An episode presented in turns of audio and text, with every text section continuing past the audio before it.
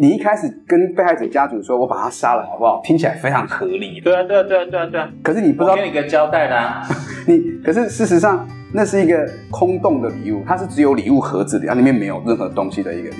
嗯，那所以观察那么久之后，会发现说，看那个不是我要的，我当然最想要的是我的我的亲人回来，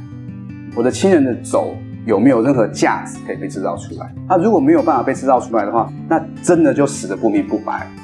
你们为什么都不花一点时间去理解理解他遇到的困境是什么？对其实很多时候是人，其实只要需要一个理解跟一个拥抱，如果有早一点有一个人把他手牵住，嗯，嗯给他一个拥抱，我的亲人就不用离开我。